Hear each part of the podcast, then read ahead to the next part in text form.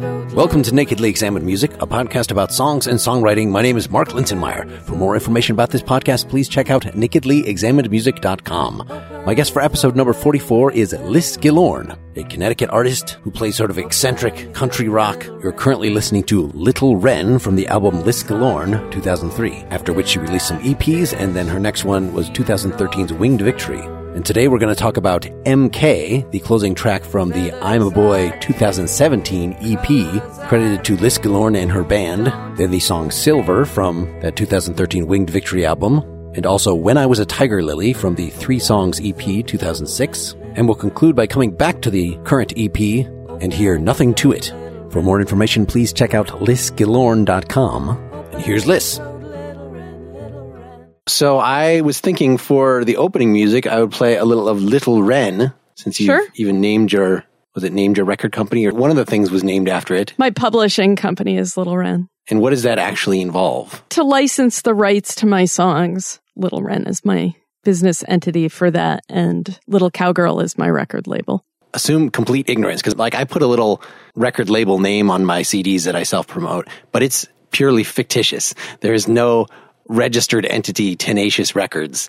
So tell me a little about the process in terms of setting yourself as an actual legal publisher and record company. Well, I didn't do too much except register with BMI as ah. both a songwriter and a publisher, so that in the future, in case anyone wants to license my music, they can license it through me, but also pay publishing royalties to me Sure. through Little Wren. It's all me, so it kind of doesn't matter, but that's the way things are done. And as far as the label goes, is that again, you're still just submitting to CD Baby or whatever, or, or is there some special thing? I filed a DBA. I have a PO box and I'm just a sole proprietor. So it's all just me anyway. It just gives me a fancy name and a legal line of defense in front of myself, I suppose. So if I sue you, you won't go bankrupt because you're. uh, No, I'd have to be an LLC for that. oh, that's the okay. So yes, I am part of an LLC, but that's not for the music. Well, let's talk about the music. yeah, absolutely. Little Wren was from your first, your self-titled 2003 album. I know it's not the first thing you did, but it's the first full, lush recording you have up there. But we're going to move right to the newest album, the newest EP, the song MK from the I'm a Boy EP. Of course, as soon as I saw that title for the EP, the Who song started going through my head, and I thought surely that is merely a coincidence. But no, no, that's actually the title track doing a cover of that song. So is that the theme of the album? Is this gender challenging? Say a little about where this has come from. Yeah, absolutely. The EP is about identity issues and things that I've dealt with my entire life growing up queer and thinking about those issues for as long as I've been alive. And someone suggested I record I'm a Boy about 20 years ago when I was in Jargon Society, and I always meant to do it. It just always seemed like a good idea for me to play around with gender a bit, but I never got around to it until now. And it's super fun to do with my band in particular because I have some really good players in my band who love to bash out a Who tune as Yes. much as they like to play my, my own songs. So So a lot of times when I, I listen to a song, kind of naturally, I'll kind of be singing along in a harmony to it. Or maybe it's a song that has the harmony, but the harmony is more appealing somehow. So that's the thing I sing. And just the fact that you recorded this with you singing, not what is the lead vocal, at least in the first chorus, he just does, uh, I was just listening to the Who version. Daltrey does it by himself. And you're singing one of the harmonies, even when you're by yourself through that section. I just found that, a, you know, a way to make it a little more punk or something. I just sung what was in my head oh. and went with that. So So that's the part that stuck with you was the the, Yeah. the third or whatever it is. Not to mention that you know on the original recording they're all singing these ridiculous falsettos, and and you you know moved into into a more regular range. except in the ooh part, of course. Yes, well you gotta keep that. Yeah, I noticed on the on the live version, Pete Townshend actually sings the verses, just so Roger Daltrey doesn't have to do that. I don't know if you did the silly high falsetto in live much, at least in their prime. Yeah, I think there was a version from 67 on YouTube, and that's what I based this Mm. arrangement on. And I'm happy with what my bandmates did as far as the backing vocals for me. So say something then about the song MK in particular and how this hooks up to the general theme or anything else you want to say about it. I was asked on social media, or no, I asked a question of some friends who among us plays guitar without a pick? And I was looking for the answer of one of my own friends, but people kept chiming in famous people. So it goes along with a feeling of being misunderstood. And it's probably a little bit angry and sarcastic, but still funny. I had gone through a period of fibromyalgia and depression earlier last year. So I wrote it literally while lying in bed and just wanted to turn some prog rock, jam rock pieces of a song into one song and drawing on inspiration from like Elvis Costello and the Attractions, Modern Lovers, but also more classic rock guitar riffing.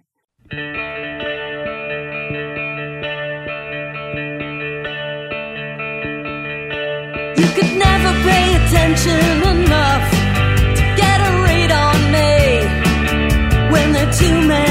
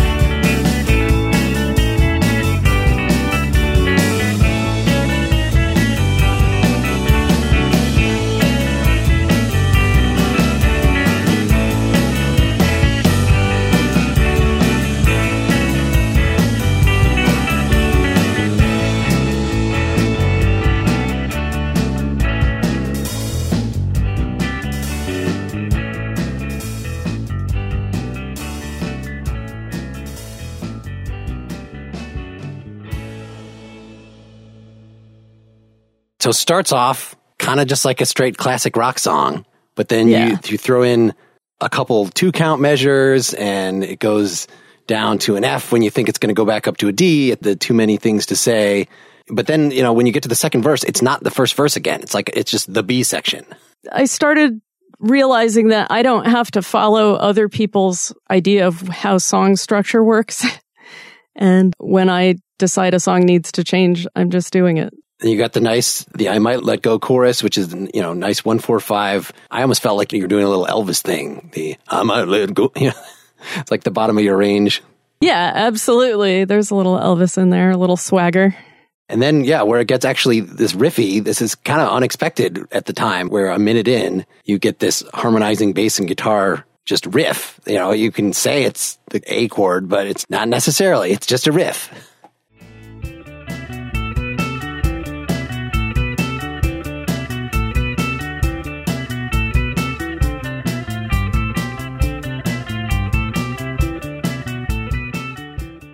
Yeah, I am not sure how I even came up with that. I just heard it in my head and started playing and singing at the same time. And I figured, well, why not put it in the song? It's all the same song. It's sort of three separate songs that become all the same song.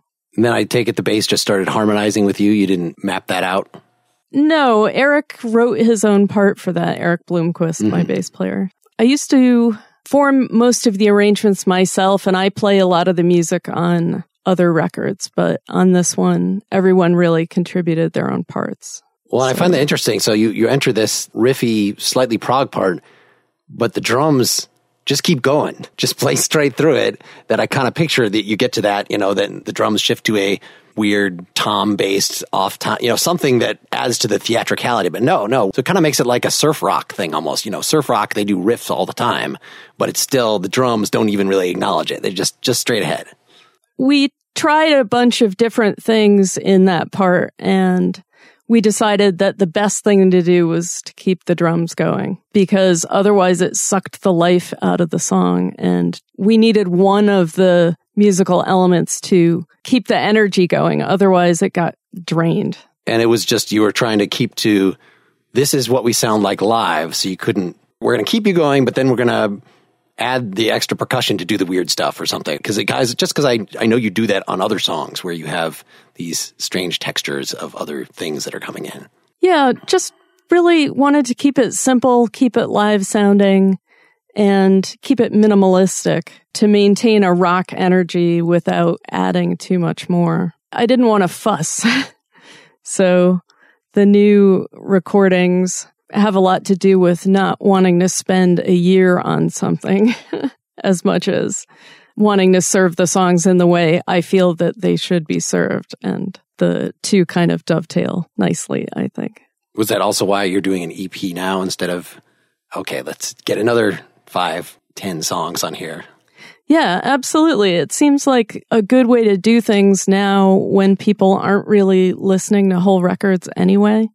And that way I could work faster and these songs are very fresh instead of sitting on them for another year or two when I have five more songs or padding it with five songs I'm not happy with or less happy with. So yeah, speed is of the essence. It took me 10 years to record my second record, so I don't want to repeat that ever again where I'm sitting on a backlog that's making me miserable because I feel like I can't make a second record. So the bridge of this song, the thing, the kind of big explosion for the bridge it comes in is now we're going to strum an acoustic. that it's actually like a nice little.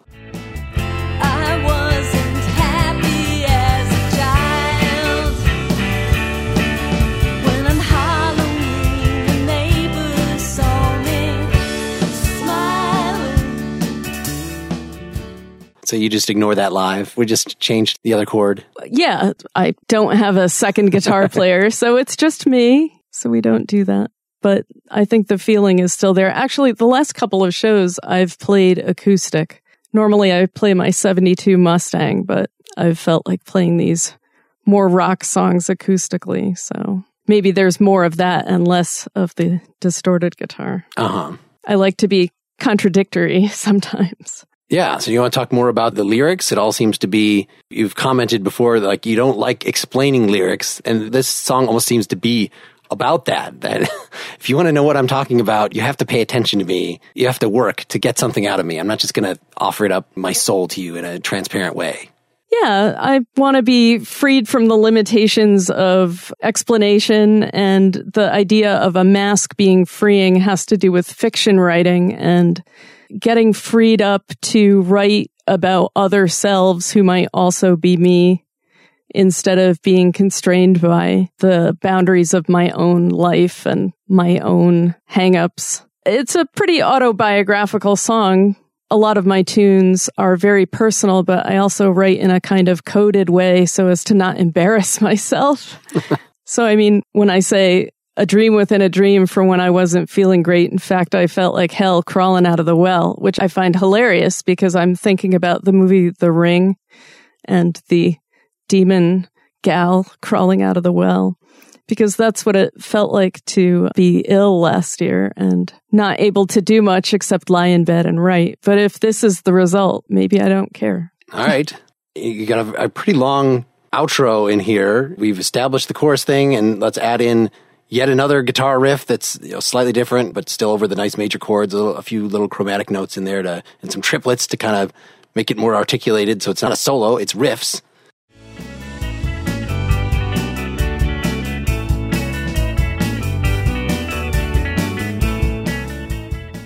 Mm-hmm. You know, how do you determine? I mean, so there's over a minute of just vamping on this end part. Like, eh, I was just talking to Steve Wynn was my last interview, and he was very inspired by these kind of drone, like the live versions of Eight Miles High or something that would go on for 20 minutes. When you're live, do you stretch this out longer or? Yeah, we do. Similarly long to the record. We haven't done a 20 minute version of it yet. But eventually, maybe we'll go into a cover or something after sufficient time has passed with the droning, repetitive chasing chords and noodling. We wanted to capture something that we never do. We almost never jam as a band. I usually bring in my songs completely written and we work out an arrangement and just play it. But this time we decided to stretch out a little bit. And even though it follows the chords and structure within the song, it's got parts within it that we don't play other places in the song.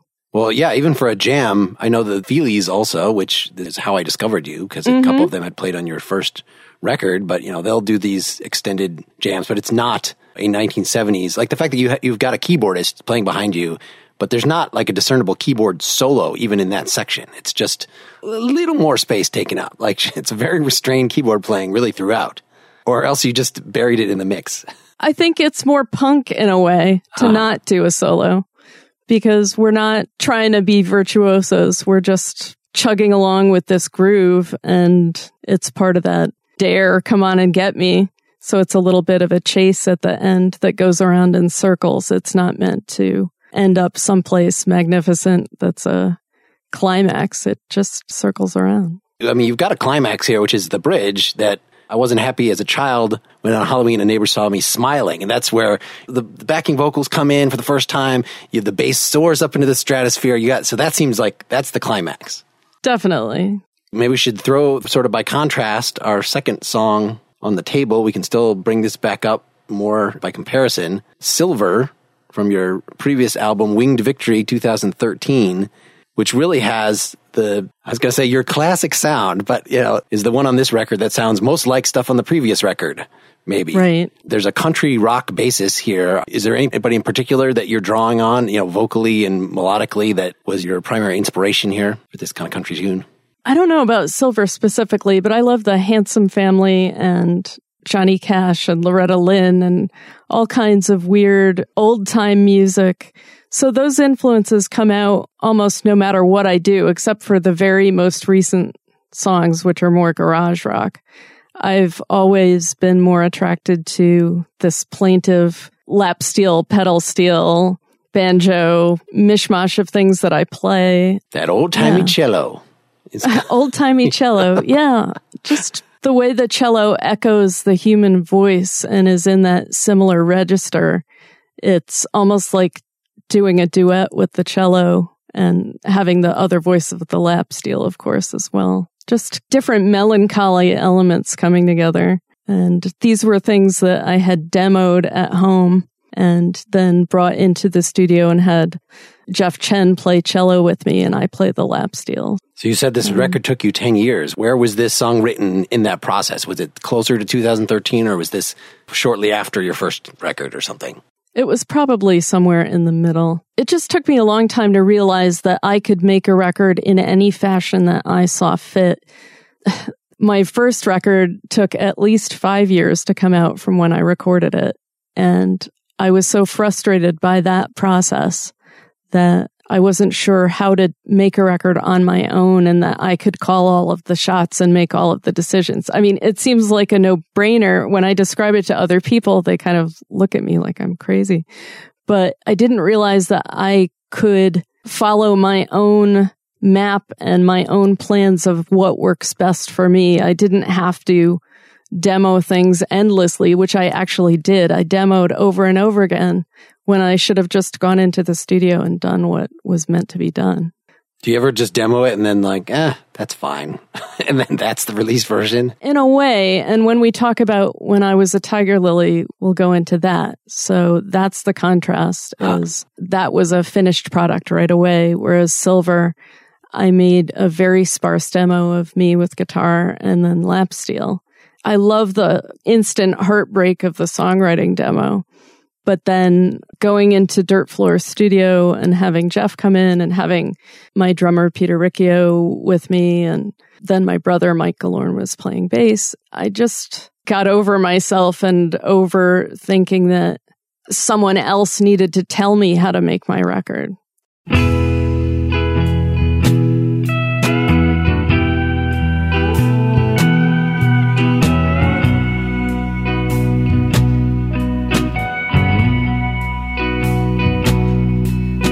dress.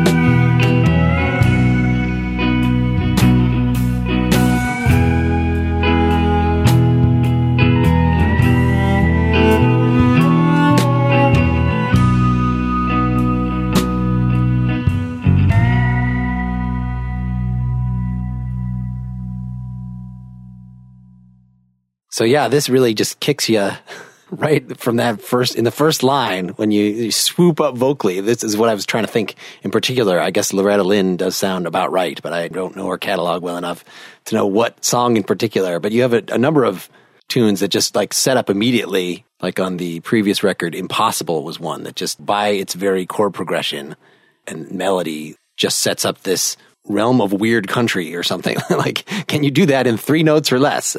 I li- was listening to a lot of Patsy Cline, a lot of Astrud Gilberto, ah, Emmylou Harris, oh yeah. uh, Kristin Hersh.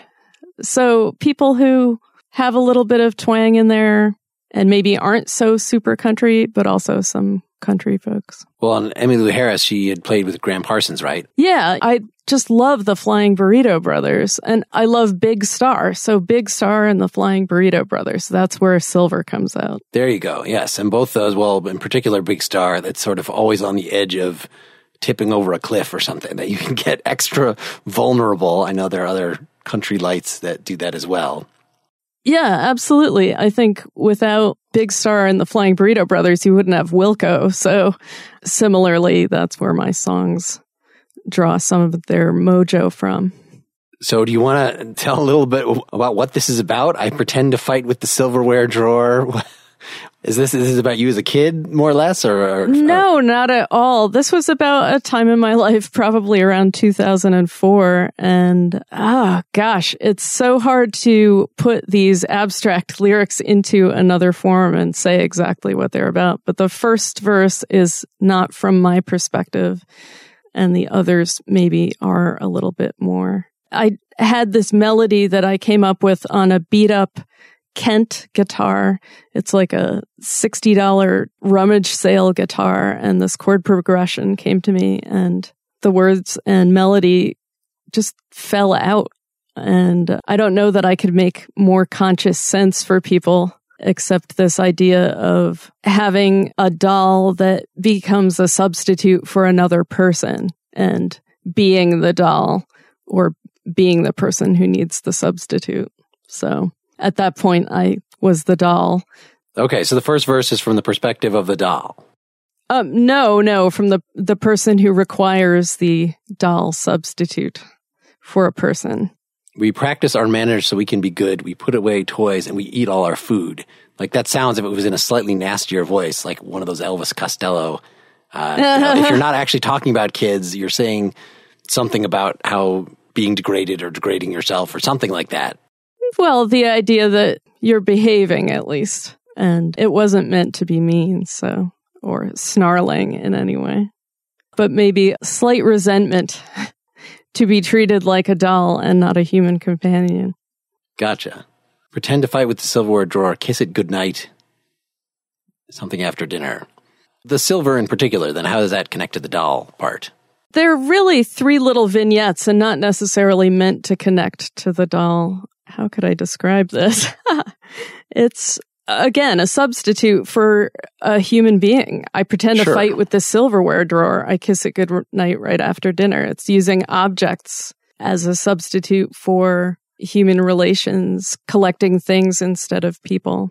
Yeah, again, you have at the end of the song, I hope I don't ever decide what it means. You know, so in, in some ways, retroactively, I'm not going to explain this too thoroughly, but specifically you're talking about, I guess this is the third vignette. I dream I'm flying now and now and then. I don't go too far. I just kind of hover up above the couch and behind the TV. When I touch the ceiling, I fly on my knees. So a nice combination of the, you know, normal flying imagery, but it's very mundane. I'm just, I'm in the house. Yeah, I've had many dreams about flying inside, and I just decided to work that in the idea of people have these ideas of flying dreams, you know, going up over towns and cities and stuff. Nah, I'm just flying in the house, chilling. The idea of imposed limitations, limitations put on myself or limitations put on me by other people, manifesting even in my sleep. So what do you think connects the three vignettes then? It's all just kind of domestic, but it's slightly weird. Uh, just kind of, you know, this is how I'm feeling. These are idiosyncrasies. Uh, am I on the right track? Yeah, probably. I mean, your interpretation is as fair as anyone else's. And I think I'm probably the least qualified person to say what this song means because I just know how it feels to sing it and what it felt like to write it. And what it felt like to write it was quite devastating because I felt like I received it in a way. And I don't know. Usually, when I'm playing in a loud and crowded bar, if people aren't listening, I'll whip silver out and try and make them quiet. And it's meant to evoke a feeling and not necessarily something that comes from rational thought or a narrative that is meant to be followed literally. Sure. Well, and part of that big star tottering thing is this sense of nakedness, you know, back to Syd Barrett's solo stuff. I don't know if you know his, but I mean that. Oh, absolutely. It was almost too much. It was too naked. It was we, surely we need to, you know, drag a, a proper band in here and dress this up and make it psychedelic or something instead of just this brain seed from a side view or something from some perspective that was not quite meant to be seen. The if it's like writing your dreams down as soon as you wake up or, or something like that. Right. It's to capture the dream logic and the dream feelings, which don't necessarily make sense after the dream has evaporated, but you're left with something that's still interesting and heartbreaking, and you're often not sure why. Sure, that you can have the melody, have the music sort of tell you how to feel about these things. It's not necessarily that the, they would make sense if you're just looking at the scribbles of somebody as they woke and you saw these. It's not a poem necessarily. It's uh, the words themselves underdetermine the mood. It could be if you were Syd Barrett and you did this in a slightly different mood, or a Robyn Hitchcock and had these exact same lyrics about the silverware drawer and things like that, and had it you know, put a little shuffle beat behind it or something. It'd be a completely different song. Oh, I would love to hear um, Robyn Hitchcock do this. Absolutely. I could imagine it. Yeah. I'll, yeah. I'll and it, it would be a different song. He might do it. He does almost anything. He has a very open mind. Send it his way. Yep. Well, let's move to song three. When I was a Tiger Lily. So, sort of the same universe this is coming from, but I can see that you said this is something that was written straight to this recording that we're hearing now so that you could then have this kind of standard strummy strummy, but then you get to this break that becomes a little classical etude that you kind of throw in. It's different guitars come in and the left and the right, they take over from the main thing and, and uh, crazy stuff happens. That all was written just from stuff I had in my head and I didn't puzzle it out too much. And it's still just the acoustic guitar and a little bit of some Gretsch thrown in and Rhodes so that's you doing the little tinkly electric piano as well? That's me doing absolutely everything. Yeah. So that was just recorded in my apartment with what I had available hanging around. And I wrote the song and went for it. so really that song only has two verses. So it doesn't have a chorus. it's just verse, interlude verse interlude. Yes, the interlude is the chorus or something. Yeah. Palate cleanser.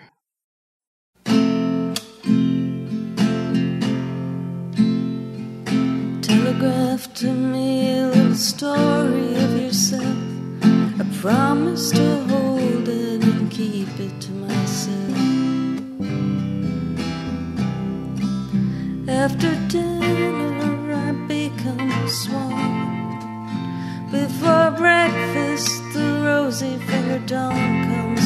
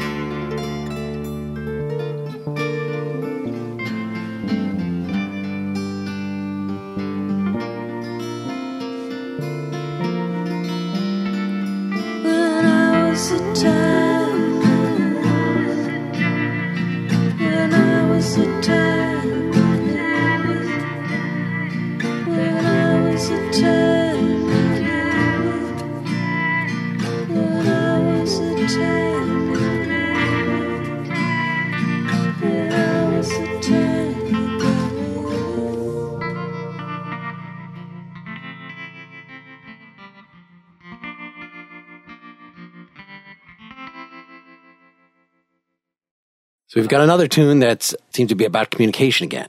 Yeah. Communicating with nature, written in nature, and the delicacy of human communication being compared to different natural phenomena. Yeah, so I hadn't really looked too closely. Telegraph to me the story of yourself, and you know, and then I will cherish in some way, and then that's all there is about communication directly because you then retreat to all this nature imagery. After dinner, I become swan. I grew outside your window, and then the releasing my my pollen turned you yellow beneath the garden pillow, releasing my shadow, and that's sort of the big sustained that the swoopy part comes right there. Yeah, any comments sort of specifically about not decode, tell what the literal meaning is? That's not the appropriate response to hear. But in terms of what the techniques that you're drawing on here, you know, is it purely intuitive? Do you read a lot of nature poetry? What, where is this coming from? Well, I was an English major and I read a lot of literature in high school and college and still read a lot of stuff now. I don't read a lot of nature poetry. It just came from the rhythm of walking. And I think that was one of the songs I wrote while walking.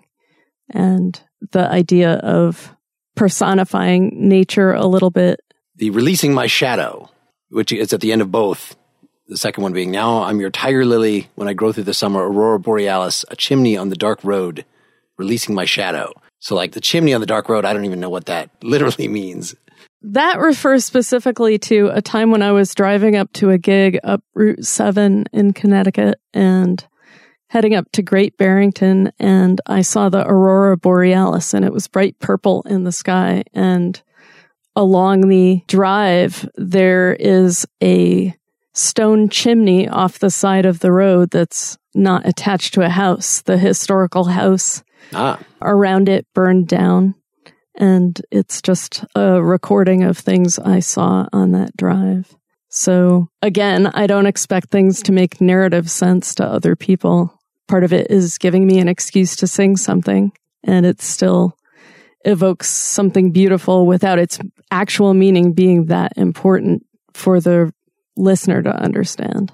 sure. But what is that phrase, releasing my shadow? I mean, it sounds like there's a Peter Pan reference. I don't know.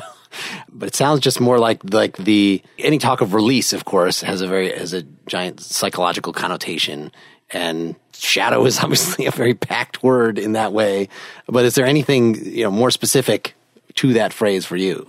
The idea of a bit of inner darkness coming out because of an old relationship turned sour, perhaps.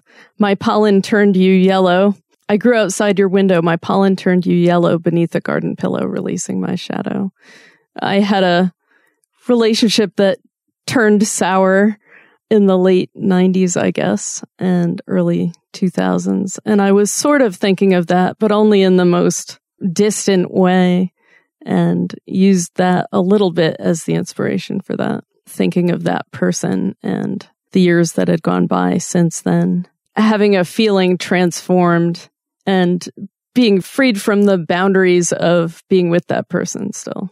hmm And then you've got the nice orchestration is very cinematic here, even just in the regular section with your little high tinkly keys and the Gretsch, which is very trebly, is strangely, maybe that's just the sound of the Gretsch that I'm not, not as familiar with. You know, it does, it's not that fat. I was playing through a Gibson Minuteman amplifier, which has the worst bass response ever in an amp.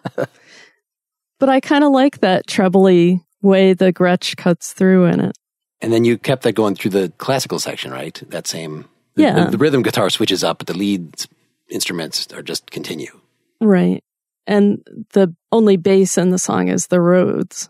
Oh, okay. So that's really the only thing holding down the low end. It's pretty prominent. Yeah. Let's listen uh, again, just to a little bit of the uh, the the etude section I refer to.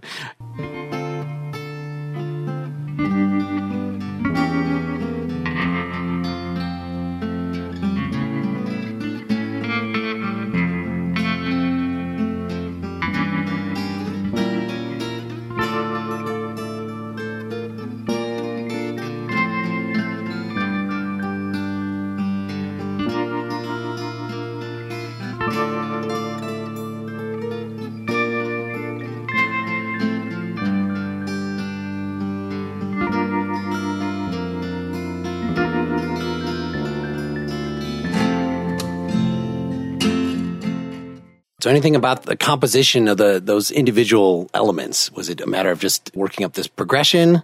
I worked up the progression and found the accompaniment to it just by noodling.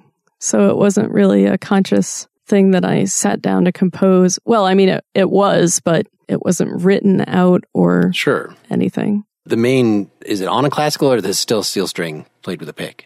Steel string, I have a Larrivee parlor guitar, which I use in a way that I might use a little classical guitar. And it's wonderful for finger picking and doing all those little riffy finger picking things I do on there. Did this section come before the rest of the song, or this really arose out of? I didn't write the song around this. No, no. I wrote the verse and then had the idea for the the chords that have that little melody running through them Mhm. and the rest just fell into place around it. I guess I'm, I'm surprised that I don't hear more of this on your other work. It's displaying a skill in coming up with this instrumental passage that it was either a one off, a messing around with my guitar kind of thing, or I would expect that you would go further on this road and we would get some straight up instrumental pieces or, you know, what's your, in terms of the amount of time of your musical life that you spend messing around with melodies on guitar as opposed to just writing a song? This was a very unusual thing for me, but I do record some instrumental stuff. I've just never put it out. It's not totally unusual, but this was the first time I ever tried doing something like this, and I was happy that I did. Yeah. Have you tried to add this to the live set ever? Oh, yeah, play it all the time. Okay. Yeah. So it's just a simplified version of this. Oh, right, right. So I'm just playing the main chords on the guitar.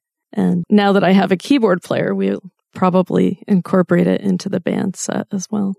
And put giant throbbing drums over the whole thing. Actually, I have played it with my drummer, Peter Riccio, but Julie Beeman, my keyboard player, hasn't been brought into the fold on this yet. When you do this kind of thing with drums, is it use brushes or you just reinterpret it?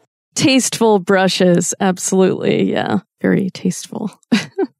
I do like the idea of trying on some of these things. Like, let's just try silver with speed it up a little bit and just pound on it and see what that would sound like. Cause it's, uh, you know, if you've got a good melody, it's going to carry it through. But I understand with that song in particular, much of the joy of it would probably be sapped out. You'd have to be really bored to. Yeah, I'm not feeling that one. But anyone else who hears that is free to cover it in that fashion. Or what about this song when you add drums when I was a Tiger Lily? What does it become a different enough thing that you would want to do a live recording or something? Maybe eventually. Uh, it is different, but it's not significantly different. For a while, we were playing it with a lap steel accompaniment live. It was very twangy. I think there's a video on YouTube of me doing it with myself on guitar and my old guitarist playing lap steel. It's not too different an animal. It's still the same song, but slightly different. So, have you had a lead guitarist in your live band at all? I mean, you had some great. I see you had Robert Quine play on something, and Glenn Mercer, and Dean Wareham. Yeah, you've got these things on the recordings, but in terms of either duplicating those or doing something equally cool, is it hard to find like a lap steel player in Connecticut who would work for less than $200 a gig kind of thing? Part of it is if another person plays my guitar parts that I wrote, they get the credit for it. Ah. So I tend not to play with another guitarist. For a while, I did have a lead guitarist, and that was fun. I might do it again eventually, but the band I have now came out of a power trio format, which I really enjoyed because then I could rock out on the guitar and no one would say, Oh, isn't that guitar player cool? Instead of realizing that I do write these things myself. So I have feminist reasons for not right, having sure, a, sure. another guitar player at the moment. and it's a real issue. So maybe someday. Well, and having well placed keyboards works just as well to, to absolutely. And- right now, the live sound is very exciting to me because we haven't had a keyboard player before or in a very long time when the first record came out, I did briefly have a keyboard and accordion player, but this feels different because she's really getting some of that Elvis Costello in the attractions style organ sound, which fits with the more garage rock style material I'm doing. Yeah, there seem to be, you know, some organ type players that it'll just be very straight. Everything will sound like Hammond B3 and like that's a nice sound, but it's not weird. it doesn't have a lot of that big story or kind of overtones. Whereas, you know, you playing yourself, you know, it's a fairly, what, on when I was a Tiger Lily, you said that it's a Rhodes. Yep. So it's just like one of the standard electric piano sounds, but just maybe the way that you're playing because maybe because you're not a keyboardist primarily. Exactly. Makes it, you know, extra interesting. So like I always find all the guys, all the four or five keyboardists who played in Squeeze, you know, another Elvis Costello like band to be very interesting. And certainly Steve Nieve from, from Elvis Costello, like those are great keyboard parts. I often make the comparison, like, just because I've tried to play with a lot of keyboards over the years and some of them, you know, it's like having Elton John on every song. Whether they're playing piano parts or they're playing an organ or something, it's going to be like, okay, that's that sound. The keyboard emitting its sound as opposed to playing parts. Right. Not just chords on every song, but think of counter melodies. Do, you know, pretend you're a lead instrument and maybe use some weirder sounds. I don't know. Certainly even within the organ, within the pipe organ, if they have the full organ, you know, there, there's some uh, weird noises you can make. You can keep that creepy feeling. It doesn't just have to feel like a straight up B3, which I also like. It doesn't have to sound straight traditional. Yeah. What I'm doing is rudimentary compared to what Julie is doing on recent recordings. So I've never tried to play keyboards out of the house and sing with them because that's just so far out of my milieu. I feel much more at home with the guitar, banjo, and lap steel. So that's why I called in an expert. Well, and then once you have another, uh, you know, even even with uh, bass, keys, and drums, then you would have the option for a song of just putting down the guitar and doing some kind of excessive vocal. I don't know. Is that is that an appealing? You know, doing just the front person thing for a song. You know, Not really, because uh, my vocals aren't like super fancy virtuoso vocals. I'm always trying to serve the song with both an instrument and my voice. sure, and you can feel more rooted, more shielded. I don't know. This is the way I Yeah, feel. absolutely. I've played around with the idea of like being just the front person in a band. You know, it's always just logistically difficult if you want to play your own songs to get to have nobody else who's playing an instrument be able to guide the song. So Exactly. apart, from, yeah, there's that obvious practical matter, but even beyond that, like I, you know, for a song or two, maybe I'll, you know, we're going to do a cover song and I want to really cheese it up. So we'll, uh, I'll be able to put the guitar down, but it's a, it's so much more. You have to come up with a whole stage stick. What do you do with your hands? Yeah, there are those singers that have their little hand gestures mapped out to the whole song and stuff. I'm like, how would I even begin to do that? They must teach them that in special singer school. Well, I'd heard on like early versions of the Cars, you know, which was like an acoustic duo at first. So Ben Orr, who like the only reason he eventually played bass is because he would like stand on stage with his hands in his pockets. Art Garfunkel style. Exactly. Exactly. That's not cool enough. Have him play something. Okay.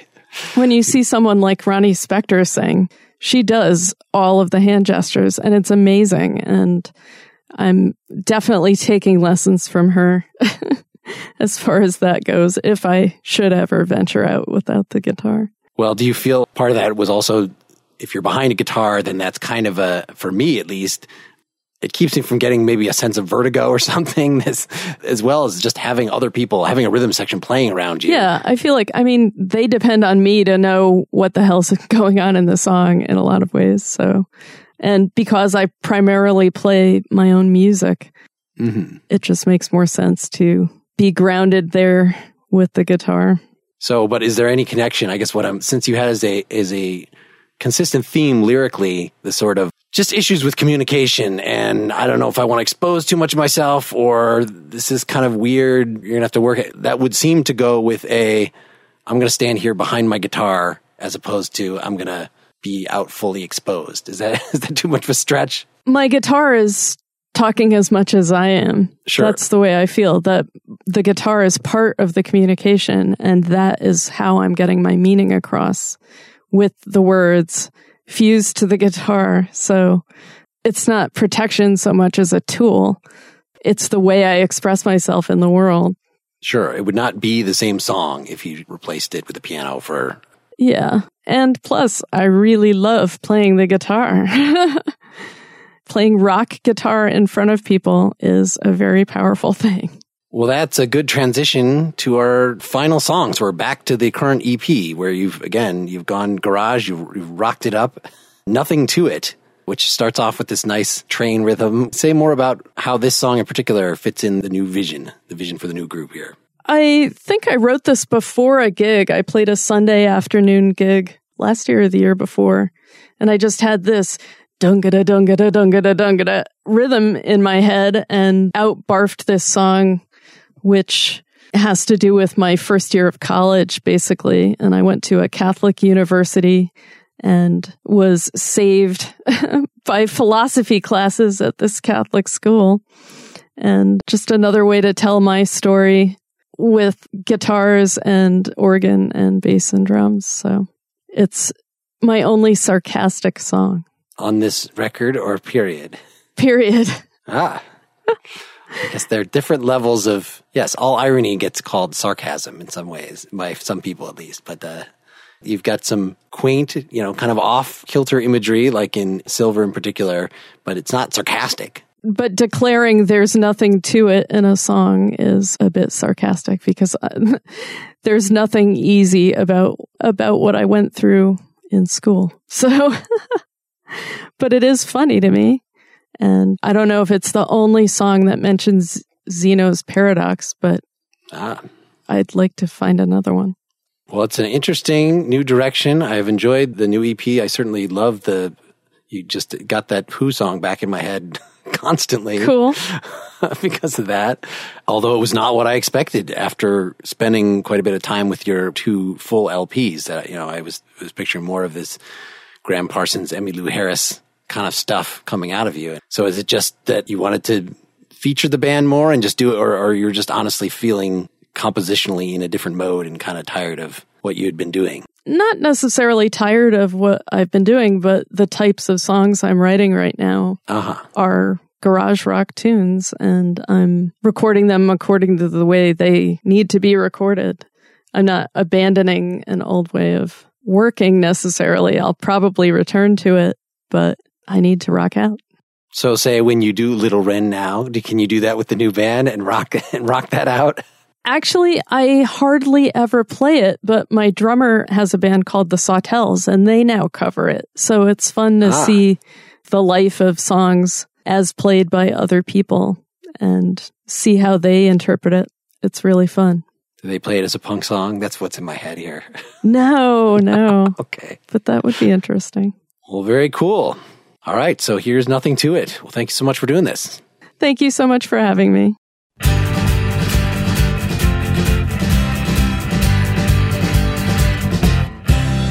I was tied to the rails by Calvary's cross, defeated and deranged and Clifford Hill. I rose from the grave of the life that I'd left, defeated and deranged.